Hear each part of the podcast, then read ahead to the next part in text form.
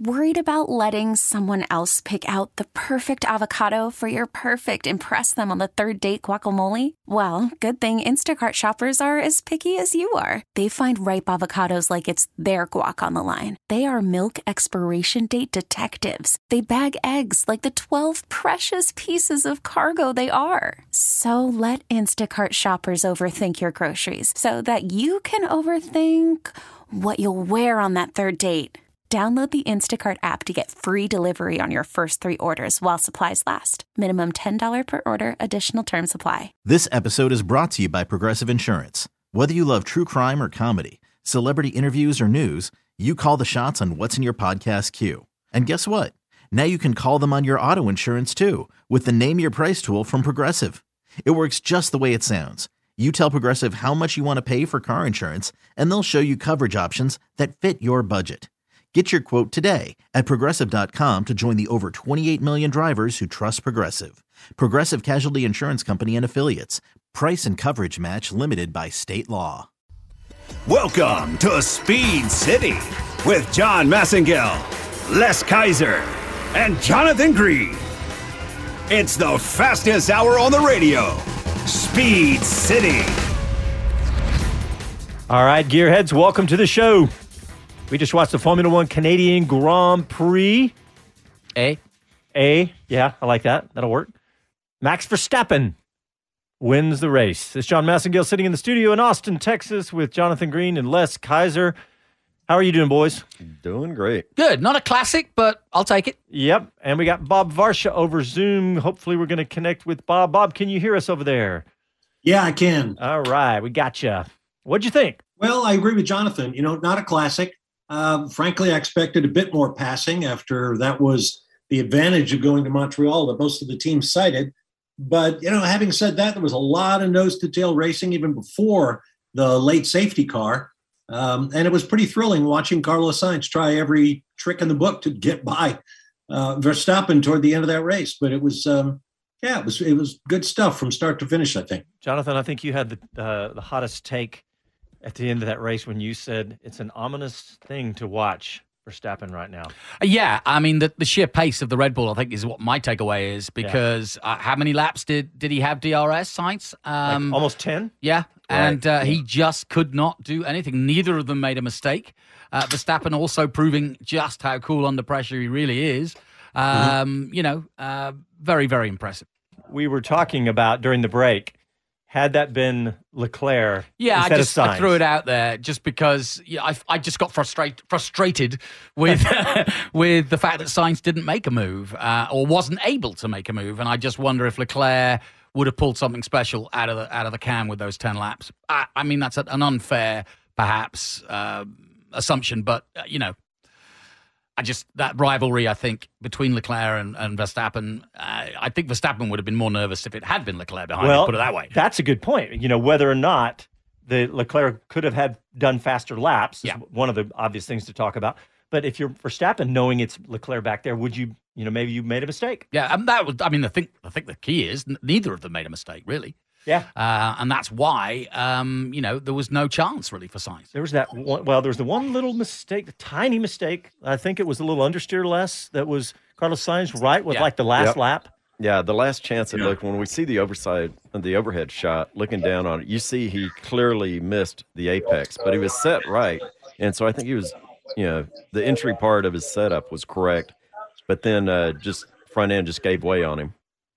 So uh, definitely a little understeer right there cost him. That probably is what was the nail in the coffin to finish off his last good running charge on Max. you know, that he'd try at least once to send it in on the brakes and see if he could, you know, unsettle Verstappen, take him by surprise. But it just just never happened.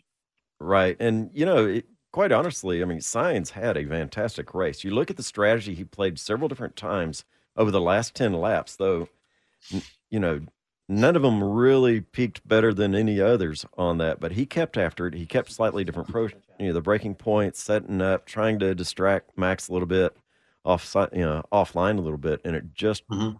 Max would not be rattled. Is was just the, the, the net result. All right, it sounds like we got maybe have Chris Medland back. Chris, can you hear us now, buddy? Nope. Uh, I think he can't hear us. We can hear him, but he can't hear us. We'll work on that technical difficulty and try again here in a minute. Um, Jonathan, what else? Um, yeah, uh, you mentioned Haas. Um, I, I think the weekend, if you look at overall, Alpine big step forward. Clearly, Ocon and um, Alonso, um, regardless of conditions, they are moving forward as Alpine plan. Um, they've obviously got uh, another good driver on the way too, in Piastri, who could well be going to Williams. I mean, Alpine as a team are looking finally more like um, you know fighting fighting for the top of the midfield, boys, which has been a while. And Alonso definitely um, looking as, as sprightly as ever at 41. Man, that, Yeah. yeah. that that to me was just a really cool story to see Alonso up front Yeah. in that front pack again. Uh, gosh, let's see that some more. What do you Good think, Bob? for. Uh, what's that? I was going to say, what do you think about my uh, thing with Hamilton for next week, with a couple of weeks away from British Grand Prix? It's going to turn around his, you know, hopefully his hopes for a, a better season because there's still time for Mercedes. They, they were three and four as they have been. They've been up there the last two races now. Yeah, I think he has every reason to go to his home race, uh, you know, with a lot of optimism. Um, and I'm sure he'd be the first to tell you that. Uh, you know, it's going to be interesting to see now that this weekend's over what the FIA is going to have to say about the whole porpoising issue. If it becomes a non issue, uh, then we'll learn even more uh, at Silverstone. The next three races are going to be interesting because you got Britain, Austria, and France all back to back. Yeah. And uh, I think those will be telling races. A lot of a lot of power circuits in there, and um, you know if, if they can get their ride height problem sorted out, Mercedes, Mercedes certainly has has the power, and it uh, it could mix things up even more. Alfa Romeo had a great race. They got both cars in the points, which doesn't happen very often. Um, and and how about uh, George Russell? I mean, he still Yeah. has not fallen out of the top five at a race finish, and he really had to scramble to get this one. Yeah, and think about the reliability that Mercedes has had because that's clearly what you know proves that that Russell's been been in top five every time. Last Yep, week, they had- Speaking of George Russell, you've timed it brilliantly because I'm with him right now. George, you're continuing the run.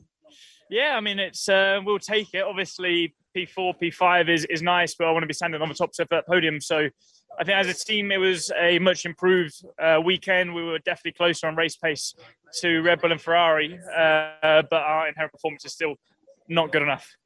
Well, will it be better in Silverstone as well? Is that going to suit your car a bit more? Because that's a bit more like Barcelona, where you were right in the fight.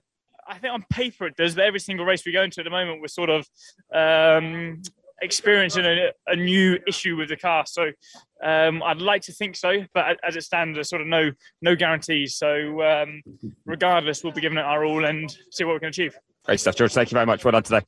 There we go. We did manage to grab it. Sorry that I was missing you guys earlier. It was uh, my headphones decided not to work, so I couldn't hear a word you lot were saying. But I'm sure it was all gold. absolutely 100. percent Well, Lost the string from the tin can. I was just Les talking about his podium predictions. Les Kaiser. Well, you heard they were right, racing. though, right? You, I mean, you heard I got it 100. percent Something something different is wrong with the car every week. Nah, I thought it was Welcome to Motorsports. yeah, I mean, he's not wrong. But you know, one week we're actually going to have on the, on the midweek show. I had a chat with James Allison about the difference between porpoising and bouncing, and kind of where each issue comes up. And essentially, when they cl- sort of solve one, they hit the other. So Mercedes just it's, this concept clearly isn't a Whack-a-mole. smooth one, but uh, yeah, exactly. But it, it does seem a little, a little bit better than it was. Um, if you look at you know that race pace today, especially that final stint when Lewis was just kind of in there, wasn't he? Just kind of Yeah. didn't drop back enormously quickly when the front two were clearly giving it everything. That was the thing. Verstappen and Sainz were going at it. They weren't cruising. Um, they had fresh enough tires to do that, I- and yeah, it didn't it didn't disappear off into the distance. Chris, I'm, I'm looking forward to that uh, on wheel to wheel um, to hear that with James Allison because I mean, if if they cure it, I mean, it's pretty ominous because both cars are competitive and Russell's clearly on it. Yeah, absolutely. I mean, um, the fact that he's continued that run, I know he actually sounded a bit despondent there because Lewis has finished ahead of him, so he's not he's not happy with it, and his expectations are getting higher and higher. But that was much more kind of well, that was just it's so in keeping with everything he's done this season, just so consistent, getting the most out of his opportunities. You know, he leaves nothing on the table, does he? No, And I, think Mercedes must be so confident that if they do get the car in that window, that they've got two race winners uh, behind the wheel. So, um, yeah, it's, it's, it's a big problem they have to solve, but it, it kind of feels like the only problem. And just looking at the points, you know, there's a big gap between Red Bull and Ferrari. It's almost uh, it's like 75 points, but the gap down to Mercedes is now down to about 40. So yeah, it's, it's you know they and Mercedes has hung in there all season long in the constructors championship. Yeah, very close. Um, I guess it all kind of closed up a slight bit, didn't it, today? Uh, the way it kind of panned out. Um, because without Checo scoring, I guess Ferrari took a few points off Red Bull. Uh, and then Yeah, yeah. Mercedes probably held station, I guess, with fourth and fifth. Uh, sorry, third and fourth. Remember the result. Uh, so yeah, I imagine it's it's it's all kind of just only a slight change from after Baku, but um, yeah, Mercedes in that sense, as bad as they look at times, they've done a heck of a job of picking up some solid points all the way through. you know, terrible weekend for Haas, but they only actually lost one point to their rivals in their battle uh, for eighth position to Aston Martin because they had a rotten weekend too. So Aston Martin currently on 16, Ferrari on, uh, so excuse me, Haas on 15. I I don't think if you said that in the garage right now, it would have No. any effect. But no, I'm just I'm trying. I'm trying. I mean, I'm channeling my inner Massengill. You're uh, eternal optimist. Yeah. Yeah. Yeah. Um, what else, though? Chris, what else? We got our takes on this. What else from today, your takes? Well, I mean, when you watch that fight at the front, when it was between Carlos and Max, and you do wonder, don't you, if it had been Charles, whether it would have been a different story based on just the difference that's been between the two of them in most races. It's only small differences, but it only needed a small difference once for it to uh, switch around with Mhm. Max under that much pressure. So uh, that was, yeah, it was it was the one that promised so much and then just didn't quite happen. Uh, and it would have been nice to see an attempt there, but uh, I think it was good to see Ferrari kind of you know have a reliable run, a little bit more on Yeah. it. Um, just you know, they had a slow pit stop with Charles, but I don't think it cost him a position in the end. Uh, so based on all of that, I think it actually wasn't the worst day for Ferrari. They they kind of recovered much better than it could have been, especially with Checo retiring. So um, I kind of feel like we're in a similar position to when we arrived here, really, if that makes sense. Mm. Yeah, no, I made the same point earlier in the show before I came on, Chris. You, you just kept waiting for Sainz to try it, to go in on the brakes, you know. So I can't get you on DRS. I'm going to try to outbreak you, catch you by surprise, but he just never looked remotely willing to try that. No, and if you think he's, he's had a lot of races where he hasn't scored, hasn't he? And, and he's had a bit of a tough year. And, you know, to actually just get a solid podium in there was probably on his mind as well, just to make sure he kind of bucked the trend. Yeah. Uh, and it must be must be difficult because he's chasing that first win. You know, it's he's you feel so close for him, but just can't quite get it get it over the line. And um, yeah, he, he he's got to weigh those two things up because you know if he sends it, I mean, you think Max would have jumped out the way in a sense, but only if it was reasonable. And I don't think there was actually a point where it was reasonable to lunge. I think he was always a bit too far away to try that. Yeah, well, 11th podium for uh, for Sainz, and that's within two of Nick Heidfeld's Formula One record for podiums without a victory. Mm. Interesting. And here's a melancholy note, at least to me. This is uh, Max Verstappen's 26th victory, which moves him out of a tie with Niki Lauda and Jimmy Clark. Wow. Wow. That's pretty poignant to me, I think. That's high I, I. I think the other stat that stands out to me that I read during or listened to during FP1 was that of the 150th of the 150 starts Max has had, 25 have been first places and 25 have been second. So two thirds of his starts have been either first or second. That's that's amazing. wow. Amazing. 150 starts for Max Verstappen is amazing. yes. Where did he start all those races? The guy's still a he was kid. 15. Uh, you- you- and just if he- how many he's going to end up with. Yeah, and you think of what the car was like when he first got in it. I know he won his first race for Red Bull, but obviously he had the spell at Toro Rosso there, and then he didn't have a, a dominant car with Red Bull for a number of years, did he? He was quite often. I mean, there's a few years there he could pick up a win or two.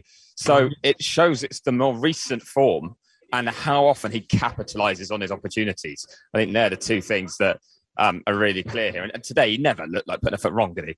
Did anyone really doubt that he? You, know, you never felt like he'd Yeah. make a mistake. You felt like it was more likely that maybe Carlos could try something, but you, you, you didn't expect him to be able to pressure him into a, a problem. Um, did you? I mean, can we confirm it was a gearbox for Perez? I haven't got that yet, but I will ask Christian Horner if I see him. I normally try and uh, grab him at some stage. So um, if I see anyone from Red Bull, I will ask that question. I'm actually just loitering um, behind Otmar Szafnauer, who's speaking to local TV. Uh, I'm going to see if he will Uh, give us the lowdown on what kind of happened with uh, Fernando Alonso's race. I like you said it loitering. Ocon, didn't it? Sorry. Loitering's what I do. Two, Um, another positive for the sport. Great, co- uh, great coverage on ABC here in the US as well as ESPN, but uh, also uh, over three hundred and thirty thousand. Evidently, And you can Chris can confirm the atmosphere, but a big, big event big crowd. Yeah, it was a really exciting, excited crowd, and a lot of them were very excited to see Fernando Alonso on the front row at the start of that race. Didn't quite come together the way we thought at the start. Otmar, what kind of happened with Fernando's race today? Well, it did come together at the start. It just didn't come together at the end. Um, Fernando had a bit of an issue. We, I think we had a air leak on his engine, so uh, he had to at the end stay behind Esteban, who was helping him with the DRS to make sure we weren't overtaken. And the safety car didn't help us. You know, uh, we were well ahead of Leclerc and probably would have we would have stayed ahead of him, but with the safety car bunched everybody up, and then having Leclerc right behind you in a Ferrari is uh, is quite difficult. Their car is just faster. Well, when you look at it, I know we were hyping up the starting positions, but both cars in the top seven, solid points. Is it a satisfactory return? Yeah, more than satisfactory. Um, yeah, 14 points, and some of our rivals uh, didn't score nearly as many. So, yeah, really good. A- And where do you see this car as we move forward to someone like Silverstone? You've, you've had great straight line speed, hard to overtake at the last two races. But is it a, a good enough all rounder to be fighting for similar there? Yeah, I think so. I think we'll. Uh, my prediction is that uh, you know I hate to predict the future, but I think we'll go well at Silverstone. Well, we'll look forward to seeing how you do. Otmar, thank you very much. Uh, Esteban Ocon just coming in and getting a getting a hug for his work today. Another top six for Esteban, Getting, and he's getting a what? Is that what, Stealth- what word did you? Oh, is a hug. Okay. Definitely hug. Okay, Nobody- good, good, good. Nobody tried Gunther Steinering me live on the radio. uh, yeah, so uh, he's he's been pretty stealthy, uh, sort of picking up those results. Yeah, every every few weeks, hasn't he? He's, he's had some pretty solid Yeah. performances. So um, yeah, another another good one from Ocon. I've just missed actually Lando Norris going the other way. He's already changed. I mean, what a miserable day. for Oh, man, yeah. anyone- McLaren, He doesn't want to talk to anyone anybody. wants to talk to me. No, Hey. not at all. Hey, Chris, Uh, we need to do a quick stop here, but uh, when we come back, we'll have more from Chris in the paddock in Montreal. You listen to Speed City back after this.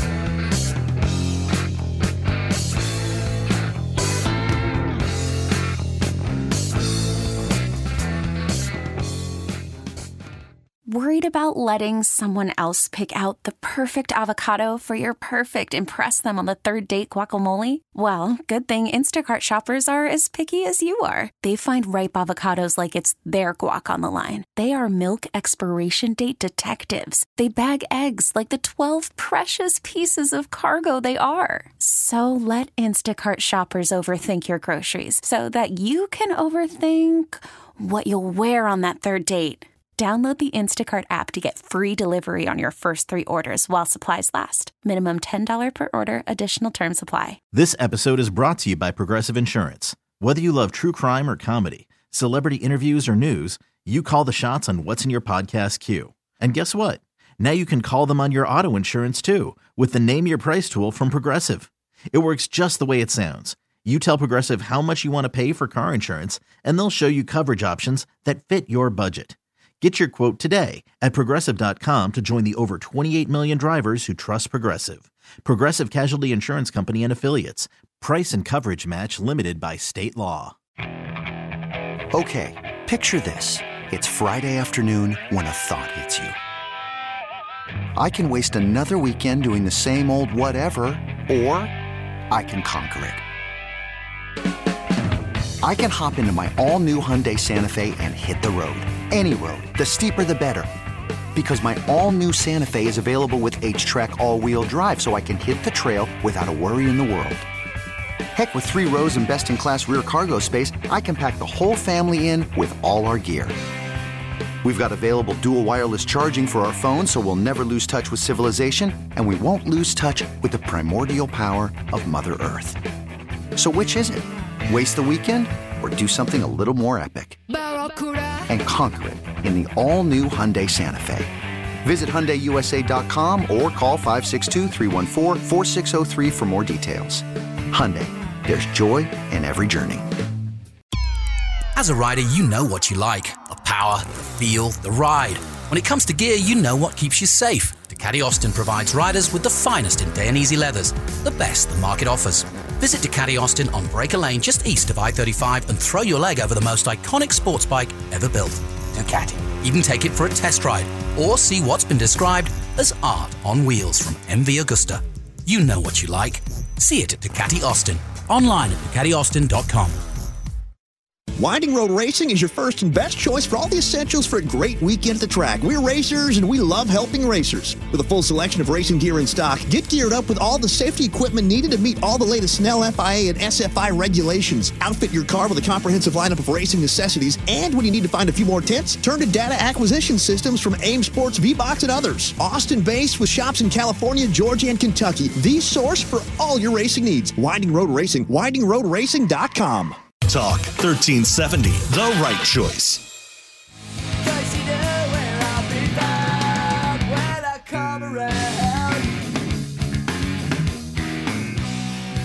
Hello to everyone. This is Gunther Steiner. This is Speed City.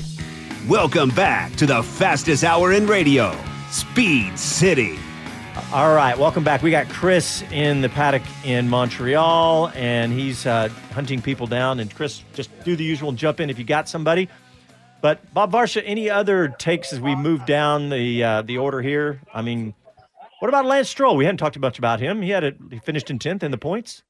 Yeah, I mean, certainly we trashed him during my rundown of the starting grid because he's never never qualified well in his home race. But he has come through and scored points on a number of occasions. He drove a steady race. Uh, he was a part of some long trains of cars, four or five cars in a line, uh, and, but he managed to hold on get his tires changed, and, and come through in the points in front of the home crowd again. So well done to him. Yeah, another shout out that's sort of not not a headline, but one that's well worth noting. Valtteri Bottas and Guan Yu Zhou uh, in uh, the top 10, scoring Yeah. points. Uh, and for for Zhou especially, um, out qualifying Bottas, another good weekend. First Chinese driver, you know, he's, he's quietly going about his business, but they're performing around for him. Yeah, really during well. the race, you, were, you were talking about how much you like him now. Yeah, I just like him. He's very emotional, uh, which is rare for uh, having lived in Asia. The Chinese aren't aren't well known for that kind of emotion, but he gets really gets the team behind him. He's he's a good kid, you know. He gets down when he's when he's not winning. Like at Baku, you hear him on the radio really mad, and then today, you know, he's you know he was really really heartfelt um, that, that, that they got the result, and the qualifying yesterday was brilliant. Yeah, you can hear someone like Dale Earnhardt Sr. looking at his performance and saying, "That kid's a racer." Yeah, Mm-hmm. yeah. He got you know two point scoring finishes in his first nine races, so you know he's he's getting with the program. And Bottas has no mean feat as a as a as a teammate. Oh boy, you got that right. Okay, so we talked about Lando Norris having a bad day, but Daniel Ricciardo, I mean, he finished 11th. That's the second race in a row now. He's finished ahead of his teammate. It was good timing because there was lots of rumors right before all that. Not that he drove necessarily a great race today. What do you think, Jonathan? Uh, who were you talking about? Daniel Ricciardo, you know, finishing ahead of Ah, Lando. Yeah, I just, I mean, uh, I thought uh, Chris's interview with Ricciardo um, yesterday uh, summed up, or last weekend was summed up that, that there is a turning point for Ricciardo. It wasn't a good day for McLaren, full stop. But we need Ricciardo to be at the top of his game. It's it's been a weird couple of years for him, and you know he is definitely heart on your sleeve kind of guy. Um, I mentioned Zhou. Well, Ricciardo's always been that, and you know we need him to be at the top of his game. And if he if they can get there, and they've show, certainly showed signs of it, the McLaren isn't a bad package. Um, it's just seemingly up and down. Something I uh, I spoke to Zak Brown a bit ago. Um, I said a bit ago this morning briefly, uh, and he was saying that you know they, they want Daniel to do well, and um, you know there was a bit of pressure put on him, obviously, but that they were happy with the way he responded to that. They liked what they were seeing for the you know the way he handles that kind of situation. So um, whether or not you know they can turn around their actual car form is another matter. But yeah, as we said, we can't really judge them against Lando today uh, with the way that Lando's race panned out. But it was, I think, more that the car was poor rather than Daniel being poor today. Yeah. Yeah, good point. That's true. Uh, let's see what else. Um, just looking down I, I want to pick up on uh, Chris. Uh, Bob just mentioned it just before you came on air. Looking ahead to the next three races: Austria, Great Britain, France. Um, can you? I mean, farts, definitely some speed tracks. Um, is is is it ominous for those chasing Red Bull, or you know, can there be opportunities for other teams, including Mercedes, at those three? Yeah, I think Mercedes is the one. I kind of yeah mentioned it to George there, but that's the one I think uh, Silverstone especially is going to be a, a, real acid test of whether they've made gains with that car, and it's just the last couple of circuits haven't suited. Because Barcelona, you know, we were talking it up, it looked a lot more positive, didn't it? Much more positive than we'd had, uh, and whether that then translates to Silverstone, which is similar kind of characteristics, a lot of high speed stuff, you know, some decent length straights, but yeah, very quick circuit where you do need good downforce too, then you know potentially um, we're going to see more races where they're kind of in that little fight at the front or close to it at least. Uh, I'm, I don't know if I'm quite sharing Otmar Szafnauer's confidence. Uh, not that I think Alpine will be poor by any stretch, but I just feel like the top three might pull away. That's the sort of sort of circuit where you really do see the all-round performance of a car. And I think those top three might just edge away from the midfield at those the next couple. Certainly at Silverstone. I mean, Austria, different kettle of fish. Actually, we sometimes see some some strong performances from different cars there, and that one I think will suit Alpine. If if I had if I had to be a betting man, I'd go for that one suiting Alpine uh, mm. because of long straights. Just get the car turned, get on the power. Um, that that's one where a bit like here, a bit like Baku, that, that I think they could be strong. And they're only four points behind McLaren and um, behind McLaren at the moment. Yeah, I mean, it's been a, a good run for Alpine, and, and, yeah, obviously a bad day for McLaren today. And I am loitering outside McLaren right now, trying to see if Andreas Seidl's around for a mm. quick chat, but doesn't seem to be. Um, but yeah, uh, it's almost not a surprise, is it? Uh, team bosses hide away when they've had a bad day and come on out to talk when they've had a good one. But uh, yeah, it's just McLaren is still up and down. I think I'm always sort of, sorry, say it, scarred by that first race, that very first race that they were um, just so off the pace in Bahrain mm-hmm. that that's a warning sign, isn't it? That they are, um, you know, they've got the potential to have the weekend like they've had this weekend, where they're just not quite there. So, yeah, still, still some learning to do, some improving to do to make, I'd say, give confidence to any of these teams that are going to be quick everywhere. But as you guys said, someone like Alfa Romeo seemed to basically always just be there or thereabouts. Um, unlike you know, like a Haas who can qualify well and then slip back or have the odd off weekend, pretty much always get at least one Alfa Romeo right in that mix, which has been uh, an impressive turnaround from them. Mm. You were talking Go ahead. Speaking Les. of, you know, just fast, Carlos Sainz had the fastest lap, but I kept seeing him just, you know, nibble away at Max. And so I was kind of surprised that he kept the fastest lap, even though he was right there nipping on Max's heels for the past 10 laps. I really figured that would have gone to Max. Mm. Yeah, and he seemed like he nibbled away, but but he never he never really had did enough to get there. Obviously, to even get close to go for a, a yeah. pass. But I think that's called controlling the race from the front. Yeah. You yeah. know, I, I don't think Max showed us everything he had.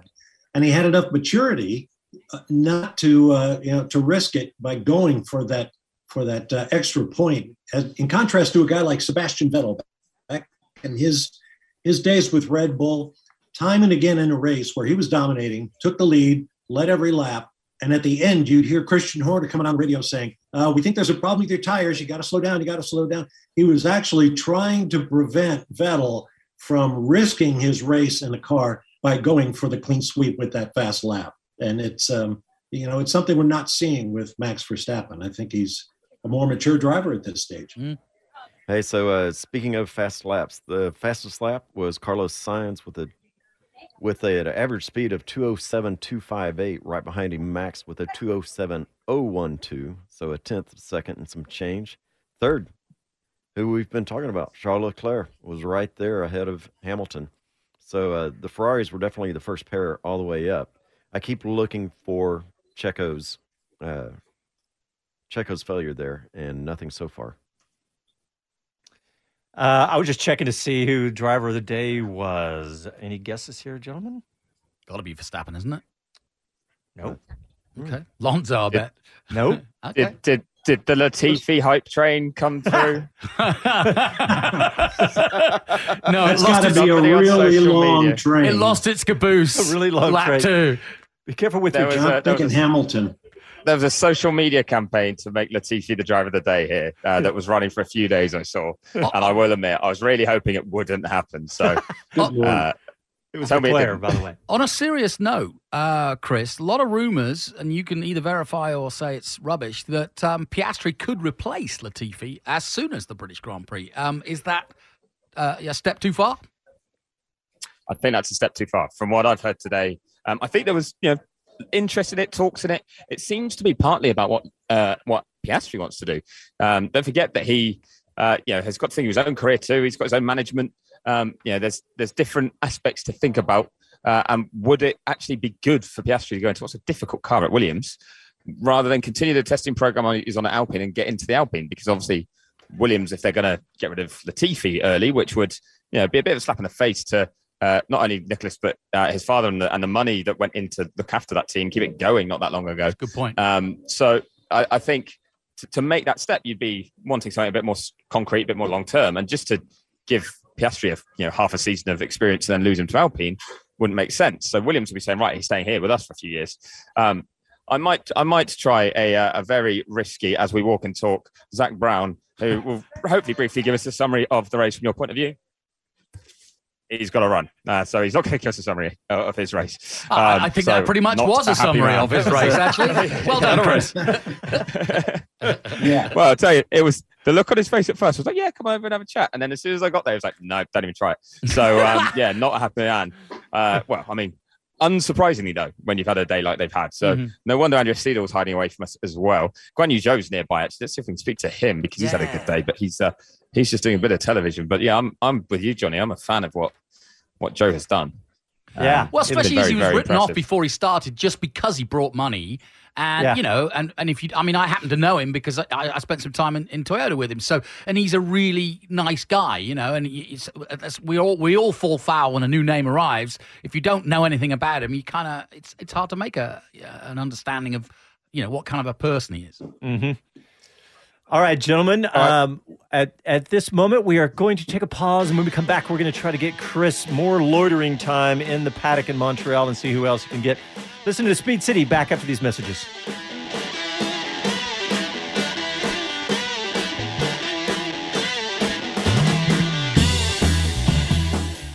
Sandra, and I'm just the professional your small business was looking for. But you didn't hire me because you didn't use LinkedIn jobs. LinkedIn has professionals you can't find anywhere else, including those who aren't actively looking for a new job but might be open to the perfect role, like me. In a given month, over 70% of LinkedIn users don't visit other leading job sites. So if you're not looking on LinkedIn, you'll miss out on great candidates like Sandra. Start hiring professionals like a professional. Post your free job on linkedin.com slash recommend today. We really need new phones. T-Mobile will cover the cost of four amazing new iPhone 15s, and each line is only $25 a month. New iPhone 15s? Only at T-Mobile get four iPhone 15s on us and four lines for 25 bucks per line per month with eligible trade-in when you switch. Minimum of four lines for $25 per line per month with auto pay discount using debit or bank account. $5 more per line without auto pay, plus taxes and fees. Phone fee at 24 monthly bill credits for all well qualified customers. Contact us before canceling account to continue bill credits or credit stop and balance on required finance agreement due. $35 per line connection charge apply. Ctmobile.com. Spring is a time of renewal, so why not refresh your home with a little help from Blinds.com? We make getting custom window treatments a minor project with major impact. Choose from premium blinds, shades, and shutters. We even have options for your patio, too. Blinds.com invented a better way to shop for custom window treatments. There's no pushy salespeople in your home or inflated showroom prices. Our design experts can help you find the perfect window treatments on your schedule. We'll even send free samples directly to you. Plus, we can handle the measuring and installation for you. Unlimited window treatments installed for just one low cost. And with Blinds.com, you'll always get transparent pricing, no hidden fees. Our free shipping and 100% satisfaction guarantee can put the spring back into your step and into your home, too. Shop Blinds.com right now and save up to 45%. Up to 45% off for a limited time at Blinds.com. Blinds.com. Rules and restrictions may apply. Hey guys, we are very excited to welcome our new sponsor, Altstadt Brewery, to Speed City. These guys make a fantastic beer, and I'm going to let Jonathan talk about it, but I'm going to tell you about it. When I tasted it, I, I am not a big beer aficionado. I like a nice cold beer, but I'm always worried about a craft beer or a new beer that it's going to have a funky taste, especially aftertaste. This beer was fantastic.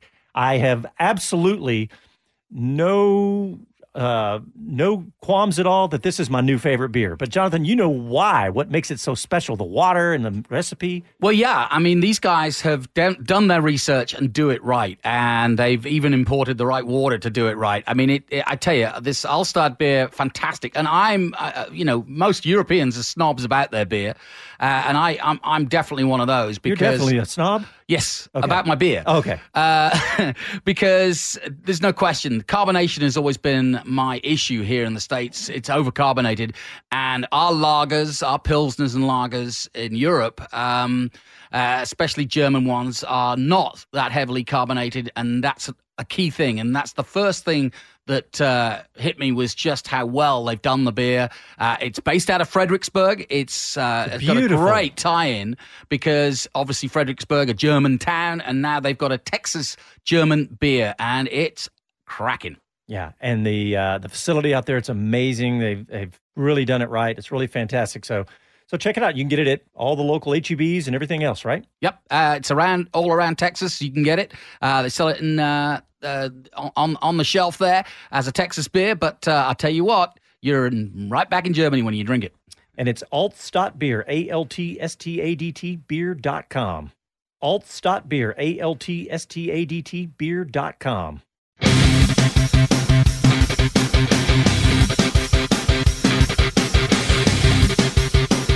Hi, this is Jay Leno from JayLeno'sGarage.com, and you're listening to Speed City. Welcome back to the fastest hour in radio, Speed City. All right, Chris Medland uh, in the paddock at Montreal is still hunting a, an interview for us. Anything in the, on your radar, Chris? Uh, I, I managed to let Guanyu Zhou slip through my fingers. Uh, s- annoyingly, he uh, he was doing a very long interview with uh, UK TV, so a lot of people are paying attention to him right now.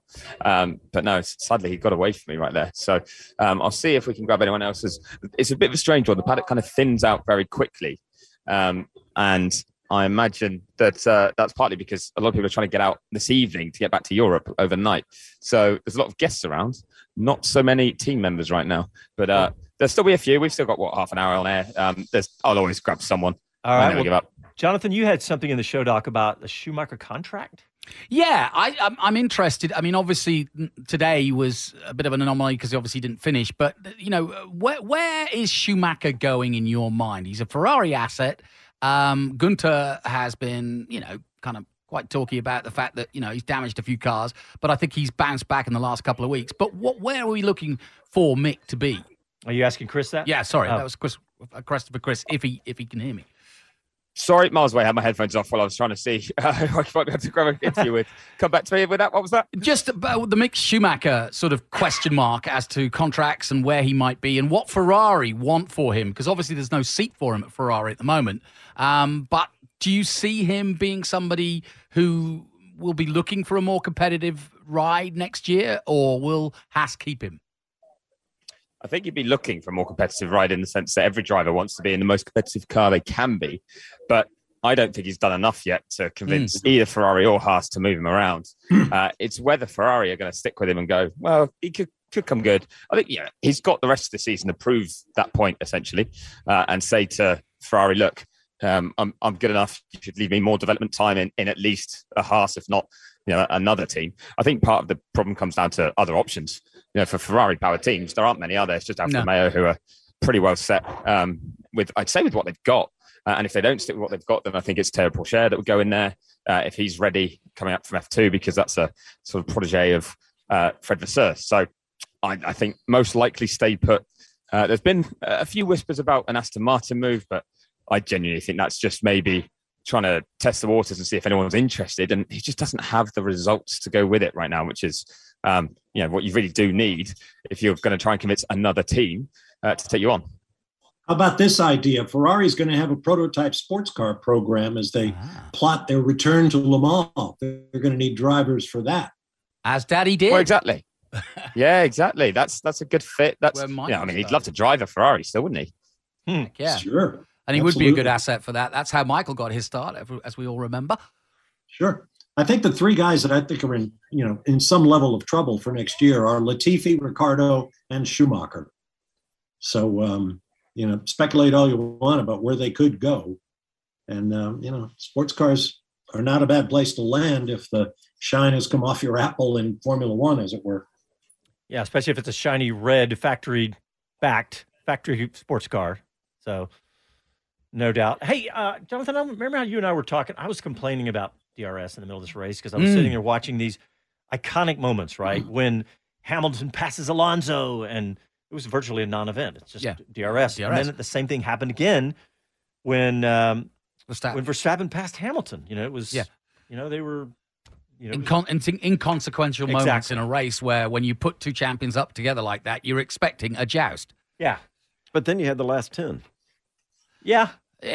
I, I, I, I tell you what, the bigger question for me is: Are the new rules that we've got with the bigger bigger tires? Are we get going to get to a point where we can do away with DRS finally? Mm. What do you think, Bob Varsha? Well, that's a good question. Um, it's certainly livened things up a little bit in this new era of Formula One in terms of aerodynamics and, and tires and what have you. I don't see it going away anytime soon. Um, we'll see what happens with the new engine regulations in 2026 and, you know, who answers the bell. Um, no, I don't, I don't see it, it going away anytime.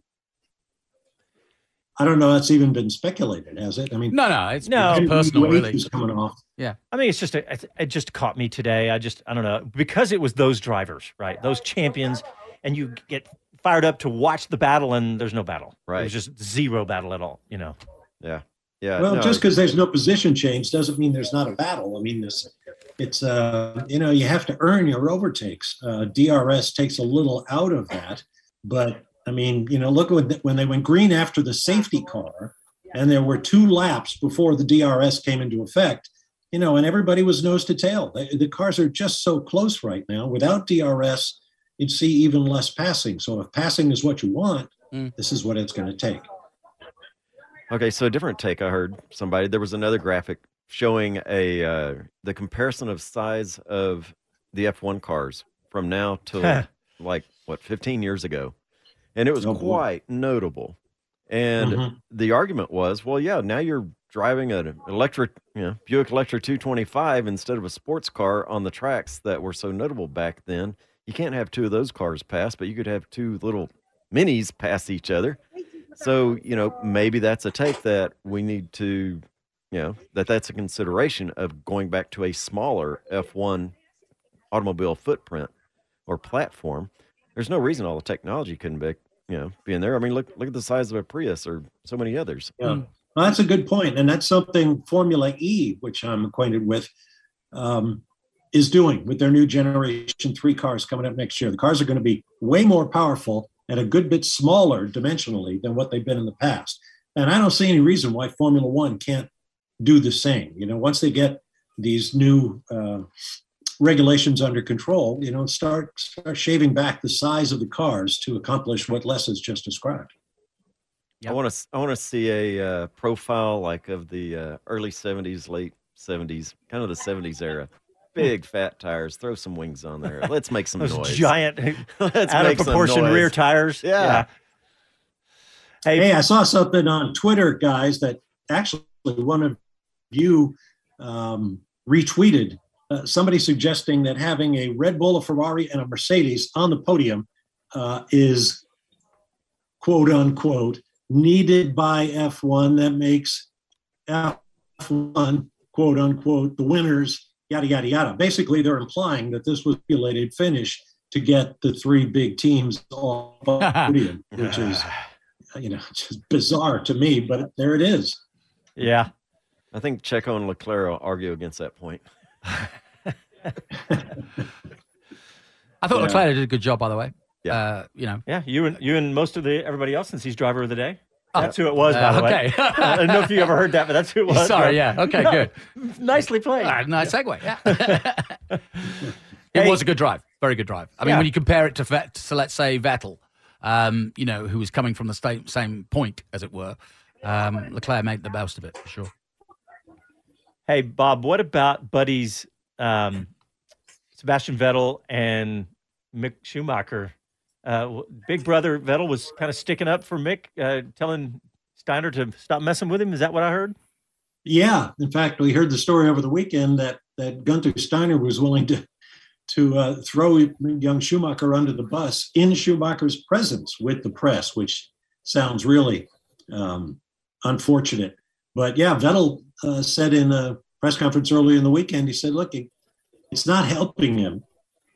Let him up. You know, let him let him up a bit. You know, don't don't go to the press or don't say publicly how bad it is for him. And when he does well, promote that. But just you know, give the guy some breathing space. Quit piling on the pressure from within within his own team. I mean, that's in many ways, I think that needs to be the driver's sanctuary. He can always go to his team. Mm. The media can say what they want, other teams can say what they want, but you got to be able to go to your mechanics and your management and say, look, you know, this this is my home. This is uh, you know where I do my job. If I don't do a good job, I'll, I'll move on and I'll understand. But I need the support.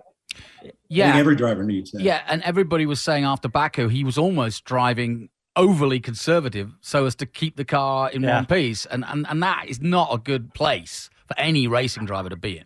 So I wonder if Gunther right. was, you know, Gunther's had so much popularity because of his say what's on his mind. Mm-hmm. Maybe there's a little, maybe he's getting caught up in that a little bit. I don't know. Um, talking about Schumacher.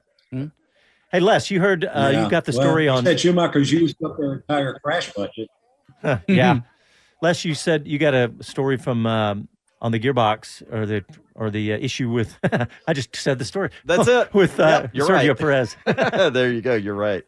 You're right. Yeah. So they're uh, they're saying uh, Christian Horner was quoted as he lost drive, gearbox issue, but we need the car back. Uh, Horner so, Horner told Sky Sports the exact reason they're yet to determine. Disappointing for Checo.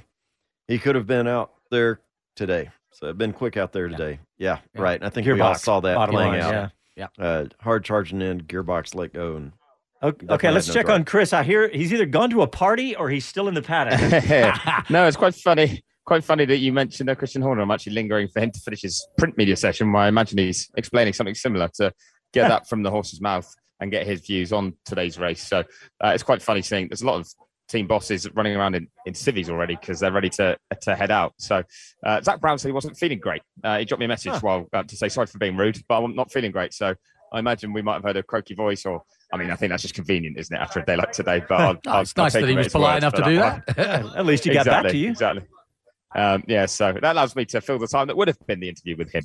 Uh, so we'll uh, say saying what that was what that was for. But I'm going to just scoot away from Christian Horner because he's still chatting away um, and see if Toto Wolff is around because he's been doing lots of media um, and is very much he's all chilled out, ready in his jeans and his t-shirt, ready to hit the road. I think.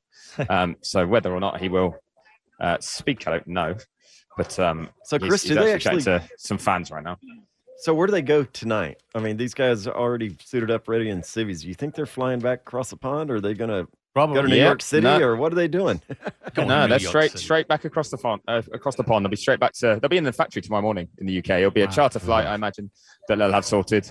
Um, and there'll be, you know, it's it's one of my bugbears, bugbears with F1 because uh, a number of teams will do this, and then you get a red flag or something, and everything gets cancelled because they have a flight that they've scheduled. Uh, but it's to get back and get on with working. I mean, it's such a tense um, sort of full on season with so many races crammed in, every minute counts. So they try and get themselves uh, back to the factory when they can, obviously back to their families when they can. And um, it's either get out as soon as you can tonight, or I mean, what time are we on now? Quarter to five local time. Um, you know, if they don't get out this in the next few hours, then they're waiting at least another day. But like, you know, from my perspective, my first flight available was then tomorrow evening overnight, and you don't get home till Tuesday. Mm. So um, that's mm. just not going to cut it if you're the CEO of a Formula One team. You've got to get back and do your job. Yeah, yeah you know, I was uh, hosting and somebody. From what we've been hearing about travel in uh, in and out of Canada thus far this week, yeah, uh, you need to get started as soon as you can because the delays are monstrous. Yeah, there was a lot of issues. There's a lot of, maybe actually Toto's just it's run out of clean clothes. Maybe that's why he's wearing civvies. uh, a lot, a lot of people have had that. Uh, one of the guys I was sat next to in the media center had the same thing. He had to borrow a white t-shirt from someone to kind of um, be ready. But um, yeah, there's uh, oh, I said be ready, be kind of clean for a day or two. But yeah, his bag hasn't shown up either. So he's hoping he picks it up on his way home. Uh, it, yeah, it was a big problem for a lot of people that showed up on Wednesday, really, with bad weather and um, some issues at the airport. But that's kind of the way of the world at the moment, which is again another reason why I think, uh, as Bob says, people want to get moving as early as they can. All right, gentlemen, let's take a pause here. And uh, Chris, we'll come back to you in the paddock in Montreal after this. You're listening to Speed City. Back after these messages.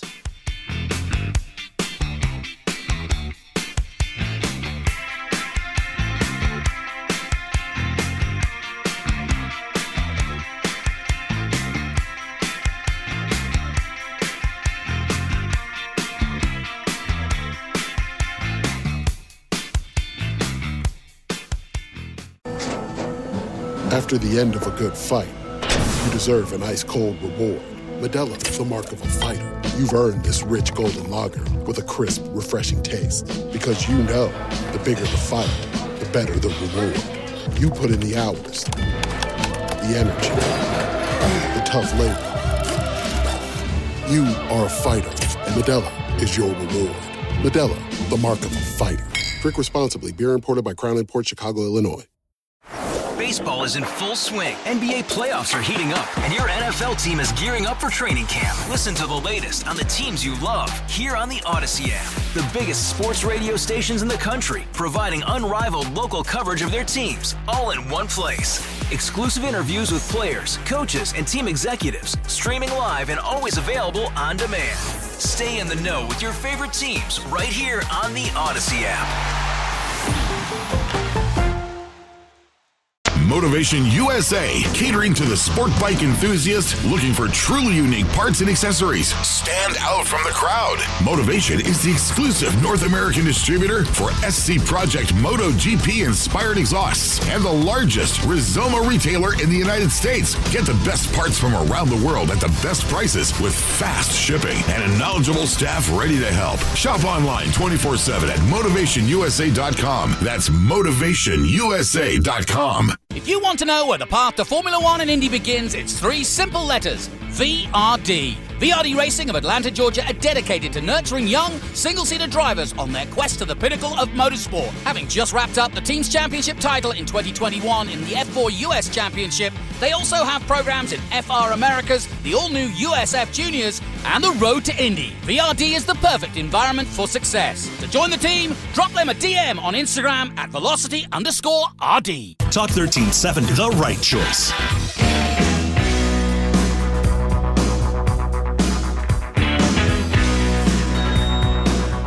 Hi, this is Gene Haas, and this is Speed City.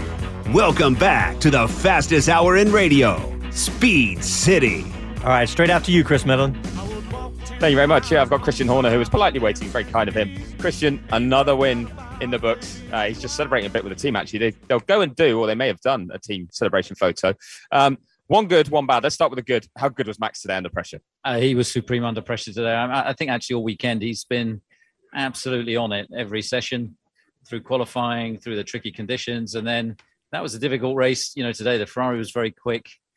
The VSCs didn't play out, you know, ideally for us, but I think we adapted and we adapted our strategy to suit. And you know, Max was under huge pressure, uh, you know, from the end of that last VSC. But uh, you know, congrats to Carlos today. I mean, he put up a big fight, but uh, Max had just enough to to hold him off. Now, you you put me in my place on the grid and said every race is hard. This won't be easy. We won't scamper off into the distance. Did you expect Ferrari to be as strong as they were in the race? Yeah, yeah. I mean, you can see the way they're attacking the, the the curbs. They're very strong on the curbs. And the problem was Max just couldn't break that DRS. You know, it, it's so powerful that he could he could get up to half a second away in the first sector, but then you know, sector two, sector three, it was just dragging you know Carlos with him. So. uh so that then put more pressure on him, like in Miami uh, and in Jeddah and other races you know, we've seen this year, to absolutely, you know, be pinpoint accurate with every braking point, every exit, and and he nailed it today. I was going to say he never looked like he's going to put a wheel wrong either. I mean, how much faith do you have in Max in those positions as, as one of those drivers who just doesn't crack under pressure? I think there's no better guy in the pit lane to to deal with that kind of pressure, and I think. Uh, you know, as his experience has grown, he's he's learned to, you know, he's he just handles that pressure so well. Um, and uh, yeah, you know, all, all credit to him. And then with Checo, is it a gearbox issue? It looks like it's a suspected gearbox. I mean, we need to get the car back first to understand. But let's, uh, you know, let, let's see. We need to understand that because obviously disappointing not to. I think he could he would have had a competitive race today, and frustrating not to have scored with him. Did, did that play a part in the way you managed Max's race after that? Did you have to tend to be careful at all or anything? Not really. Um, it's always a concern when you, there's something that's happened that's unexplained. So, because obviously the cars are identical, but um, uh, you know we need to need to understand exactly what's happened there. And just finally, I hear there was a very fun team principals meeting yesterday morning that included quite an irate Toto Wolff at times talking about the FIA technical directive and the way the, the floors stays were introduced and not. I mean, where do you see this uh, situation right now? Do you feel the FIA maybe leaning too much towards Mercedes and should leave it up to the teams? I think he was maybe auditioning for Lewis's new movie, but um, look, uh, let, us see. It's a, an issue for the FIA, and um, yeah, it needs to be discussed in the right forum you know, perhaps without the without television cameras or radio microphones. But just finally, do you see that being resolved before Silverstone, or, or you know, is there a date for a meeting to sort that? Uh, it needs to be resolved, you know, as soon as really. Yeah, because Mercedes looks fine today, competitive. They were competitive, no bouncing. Drivers looked happy when they got out of their cars, but you know, these two races were always going to be the worst on the calendar. So uh, it needs, uh, yeah, it, it needs to be discussed with the right experts in the right forum and home race next. Looking forward to that. Yeah, look, I mean, great to be heading back to Silverstone, and uh, uh, you know, it was we went there last year, you know, leading both championships and came away with nothing. So um, you know, we've put a great run together, uh, heading to Silverstone in the lead of both championships. Um, you know, we'll be looking for redemption. Well, good luck, Christian. Thank you very much for your time, and oh, perfectly timed because Max Verstappen has just walked in and got a big hug from his team boss. So there's Christian's thoughts on today's race. Love it. Excellent. Fantastic. Uh, so, Chris, do you have a part in uh, Lewis's new movie?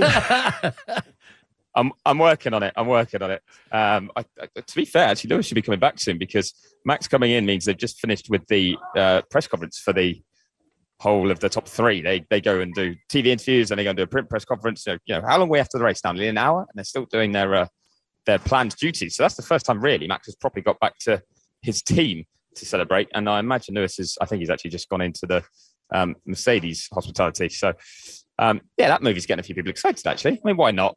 There's been, uh, there's some fun stuff out there. And I love the Top Gun link. T- t- tell us about it, because I'm sure a lot of the people aren't, yeah. aren't au fait on this. So it's the um, director of Top Gun um, who has kind of come up with the idea to do almost a similar idea with a Formula One movie. Uh, Brad Pitt is going to star in it as the lead driver, who is uh, basically an old boy coming out of retirement uh, alongside a rookie uh, to basically try and win another championship, I believe. And it's it's a little bit like if anyone's seen Top Gun Maverick, the new Top Gun film, it's kind of it sounds like a similar storyline to that. And if anyone who has seen that, um, I imagine would attest, it doesn't have to be always realistic. Um, it can be cheesy, it can be corny, and still be highly entertaining and fun, but have some amazing kind of effects and graphics and reality sections. And I think that's what they want to do with a Formula One car and kind of show people just how amazing F1 is as a sport, kind of how these guys are fighter pilots uh, behind the wheel, uh, but then adds that almost like cheesy aspect of it. So uh, Lewis is an executive producer listed on it. Uh, he's going to be helping out uh, in terms of the production side, which he has done before. Uh, he, he's listed on a couple. He's got credits on a couple of films actually. Uh, some are sports documentaries, but more than you'd have actually thought. And he's worked on the Cars movies and things like that. So uh, not completely unknown territory for him. Whether he stars in it is TBC. So I think that's the next question that people want to know. But so far, all he's done is confirmed that he's involved and um, that they're excited about the project. But I believe it was Apple uh, who have picked up the rights. So uh, that should be coming in the next, I guess, what couple of years. Well, watching yeah. him get out of that car at Baku, I mean, that was a great audition. I bet he makes a cameo, and I hope the movie is more like Top Gun and less like Driven. oh, yeah. Hey, absolutely. Just, I think a I lot of people wanna, hope that. I just want to know who's going to play Ricky Bobby. Wrong sport. Hey guys, I, just, I got to read this social media comment because it's fantastic. It says, uh, "Wow, I just found you guys coverage, your F1 coverage today with you guys, Bob and Chris at the race. This is top notch. Thank you. Who's that? Uh, Mom. but uh, yeah, I mean, it's like uh, I I thank you for well, everybody. Christian Horner asked me a similar question. He said, uh, "How many people are listening to you nowadays?" And I was like, "Me." Like four. I was like, my mum, my dad. And he went, he went, the cat. And I went, actually, I've got a dog. And he said, oh, I'm a dog person. So that's when you came to us. That's funny. Um, I did hear you. I, I did hear you say that, actually. So, uh, no, I believe it's, well, it sounds like I'll have to tell him five now. So thank you very much for that comment on social Easy, media. Yeah. But no, it's great to have uh, new listeners along all the time. I yeah. love it that Christian gives you so much time. It sounds like you guys have a great relationship. Gonna have to he's pretty good at talking to the press. To be fair to him, um, I mean, I know people that watch the Sky Sports coverage do say he's on it a lot, uh, but he does give him give up a lot of time for the media, which uh, is appreciated. There's uh, some that I was lingering around Mattia Binotto while on a break, uh, and he basically was unwilling to wait for a TV interview that had been lined up for him because Toto Wolff was finishing that slot, so he left. He just walked away, and uh, the PR had to apologise. So um, again, like we said tonight, some people are trying to head out uh, as quickly as they can to catch a flight, so they don't have time to wait around for us. We've got to be ready to go. Exactly right. Les, you had something? Hey, absolutely. I know we're getting close to the dinner bell, but uh, hey, just got to remind everybody Circuit of the Americas, Cars and Coffee is back. So you know where I'm going to be next Sunday morning, 9 a.m. Yeah. Y'all come look for somebody wearing Speed City stuff. I might trade with you or something. Uh, there you go. There you go. Uh, any final thoughts, Mr. Varsha, after t- Varsha after today's Canadian Grand Prix? Well, the plot thickens. You know, as we said, good days for some, bad days for other. But uh, we're not even close to halfway yet, and we've got great races coming up on consecutive weekends, beginning two weeks from now with Silverstone, and then Spielberg, Austria, and then the Paul Ricard Circuit in France. So, good days, busy days coming up. Yep. Jonathan Silverstone, your home sort of home race. Uh, Yeah, very much so. Uh, and, and if you think about it, uh, it's pretty much everybody's home race, given that Oh, yeah? all those teams are right there, including Aston Martin, right at the doorstep. Uh, obviously, Christian Horner, Milton Keynes. I mean, you know, uh, it really is a homecoming for all of Formula One, including Ferrari uh, and Haas um, uh, to a certain extent, because Banbury's just down the road, Yep. um, all the rest of it. Um, and, and always a great atmosphere. It's a, it's a real festival uh, and well worth a tune in with the fast old airfield that it is. Um, it could be another dominant display by Red Bull, but I think we've got some inklings here, and I'm interested to hear what Allison says in Wheel to Wheel. Ah, that's right. Thank you, sir. Wheel to Wheel coming up Wednesdays at uh, 7 p.m. Eastern Time. And of course, next Sunday night, our Speed City show, local show in Austin. So you can always find that on the internet and on uh, YouTube and all that. And uh, thanks everybody for tuning in. However, you tuned in. Thank you, Chris Medland. Fantastic job today, buddy. We'll talk to you on Wednesday. Happy Father's Day. Yeah, I forgot about that. Happy Father's Day to everybody. We'll Happy talk to you. Father's Day, Dad. See ya.